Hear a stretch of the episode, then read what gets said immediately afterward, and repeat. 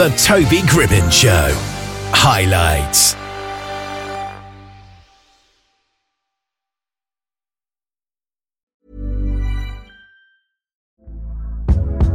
Hey there, it's Michelle Norris. I'm host of a podcast called Your Mama's Kitchen. When I travel, I'm usually looking for a way to find a taste of home when I'm not at home. And one of the things I love to do when I am at home is entertain. And Airbnb allows me to do that. When I was in California recently, I rented a house that had a great kitchen. And when we were sitting around the table, we we're all thinking, we're in someone else's house. Someone could be in all of our homes as well.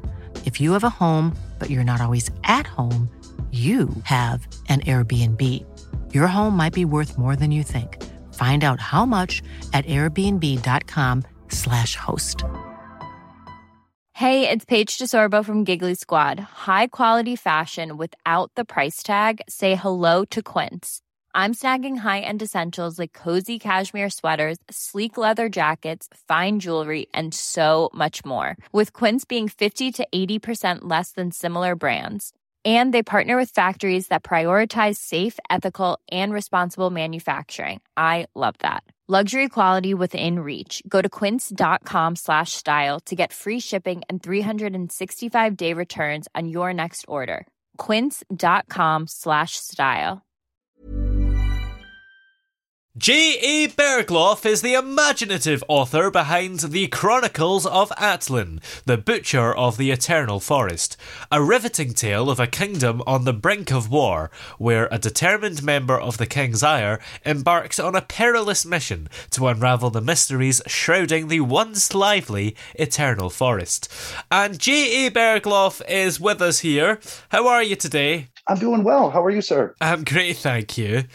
So, what was it that inspired you to write this story? You know, actually, I'm a um, I'm a big fan. I'm not sure if you're familiar with uh, Stephen King's Dark Tower series. I just I was just such a big fan of that. And then uh, a couple years later, I stumbled into Brandon Sanderson's Stormlight archive, and I was just blown away. And uh, you know, I thought to myself, man, I'd like to write something like that. And uh, I, you know, I just pulled the trigger, and here I am a year later, and published and novel done.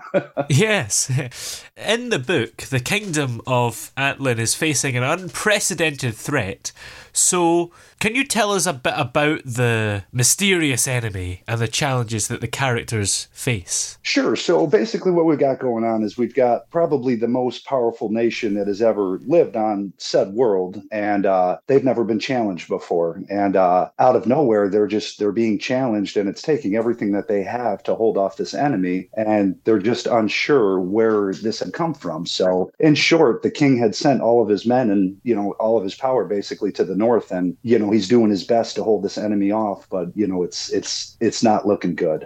yeah, and the King's Ire as well plays a significant role in defending Atlen. So what is the concept of the King's Ire, and how does it influence events in the story? So, I mean, you'll you'll find out right away in the beginning of the story. A major cataclysm happened, and it changed civilization. And uh, basically, out of the ashes, you know, sprung a new kingdom, and the King's Ire came along with it. And uh, so, in short, what you have is that you have these tattooed warriors who have spent most of their lives training to receive the blessing um, of the Ire. So, basically, you have these tattooed warriors who are imbued with the power over the the elements fire water wind all of these things. Um, so but basically for them to get there you know they need to be mentally and physically fit. And then they go to uh, a set of isles where they face seven goddesses. And to once they complete the aisles uh, they earn blessings from the goddesses which in turn make their bodies strong enough to withstand you know this godly essence. Um, so it's it's a really grueling process. And uh, you know at the end of it you have these demigods so to speak. And uh, you know but yeah yeah, that's that's basically the king's might, and you know they they hold back everything, yeah. so the everyman can just go about his life, you know, and not worry. And having this big kingdom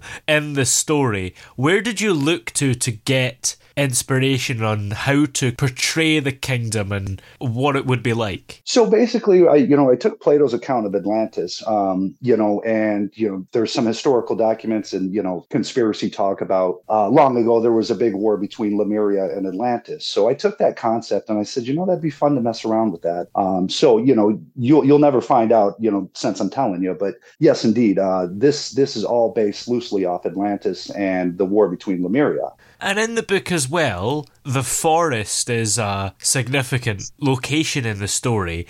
So, how does it evolve throughout the narrative? So, I mean, basically, you'll find out through the story that yes, indeed, Atlen is a a kingdom of many nations, so to speak. So all the races work together, but they, you know, they're basically sovereign territories. So, you know, the Eternal Forest itself could be it's a whole nother world in itself, and you know, they just they all get along, you know, but at the end of the day, you know, they come together and they all fight for the king. Um, but yes, indeed, all these locations throughout Atlen are basically different countries within themselves. Yes. Um, and the Eternal Forest, no exception. I mean, there's a lot of mystery going on there, and uh, you know the the powers to, that are in control of the forest, you know, they, they're going to play a critical role within the next few books that'll be coming out. Oh, and as well as kind of multiple locations and countries within the kingdom, there are multiple perspectives that are told throughout the book. So, how do you think this technique of storytelling enhances the reader's experience? You know, I you know I wasn't really sure. You know, it was just when I started writing. I mean, it just it kind of came out organically. You know, I just I got done with a chapter and I said, you know what, I'm going to jump over to her. You know, and then I just I got really into this next character.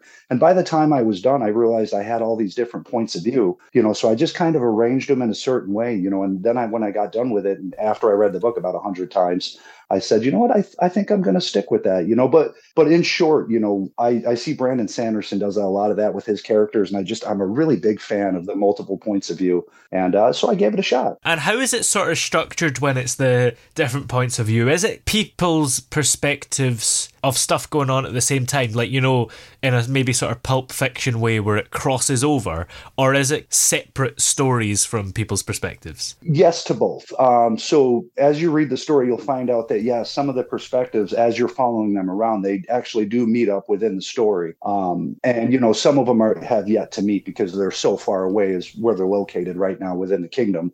Uh, but yes, that's in the intent. I mean, they're all everybody's stories. They're going to cross paths. You know, they're all going to have something to do together. Uh, but yes, I mean, they will all intermingle, I guess is the way to say it. Yes.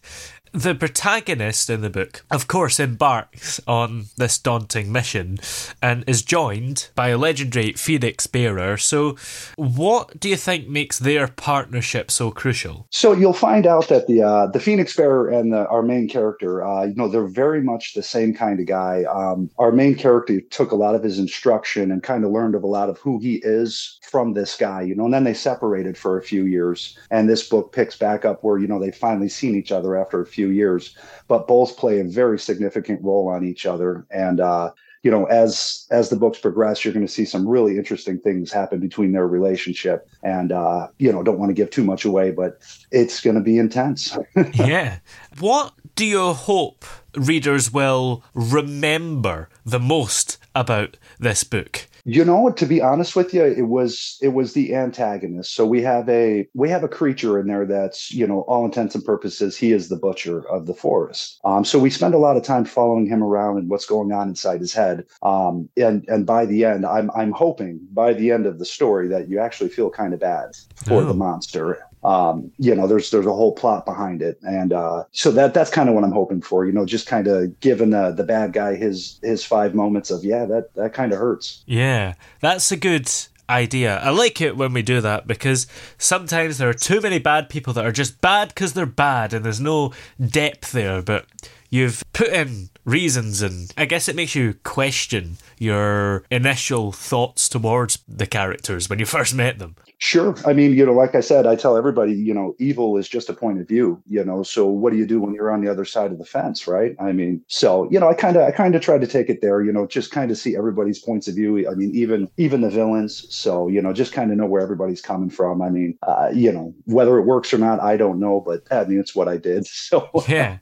And without giving away any spoilers, of course, can you give us a little glimpse into what we can expect from future installments in the Chronicles of Atlen series? You know, Toby, I'm so glad you asked. So, I mean, this week, and I have I've just about finished writing the next entry in the series, and uh, it's going to be just a little bit shorter than you know this monster of a book we have now. Um, but so this next one, I mean, it's it's going to be an interchangeable book. So you could either start the series off reading the current one that's out, or you can pick this next one up, as this one's actually going to take place with our antagonist the past five years before he arrived to where this book begins. So a prequel to this this current book that's coming out. So it'll, it'll really inform you a lot of the King's Ire. So we spend a lot of time following them around, and this is their the trials they face on the Isles when they face the seven divinities. Um, so that's what this book will take place. You know, when they're really becoming who they are today. That sounds fascinating.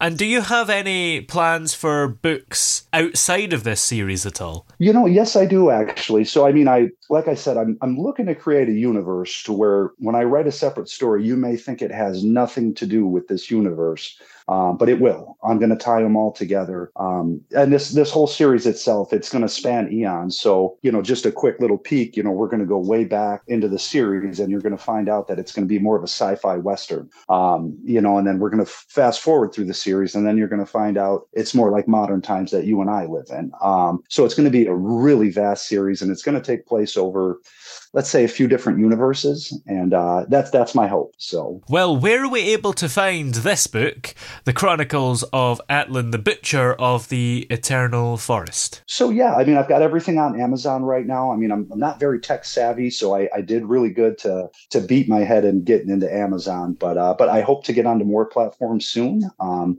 but for now i'm just on amazon. Excellent. Well many thanks for talking to us today. It's been great having you here. All right same toby. I, I can't say enough for having me on. I appreciate it so much.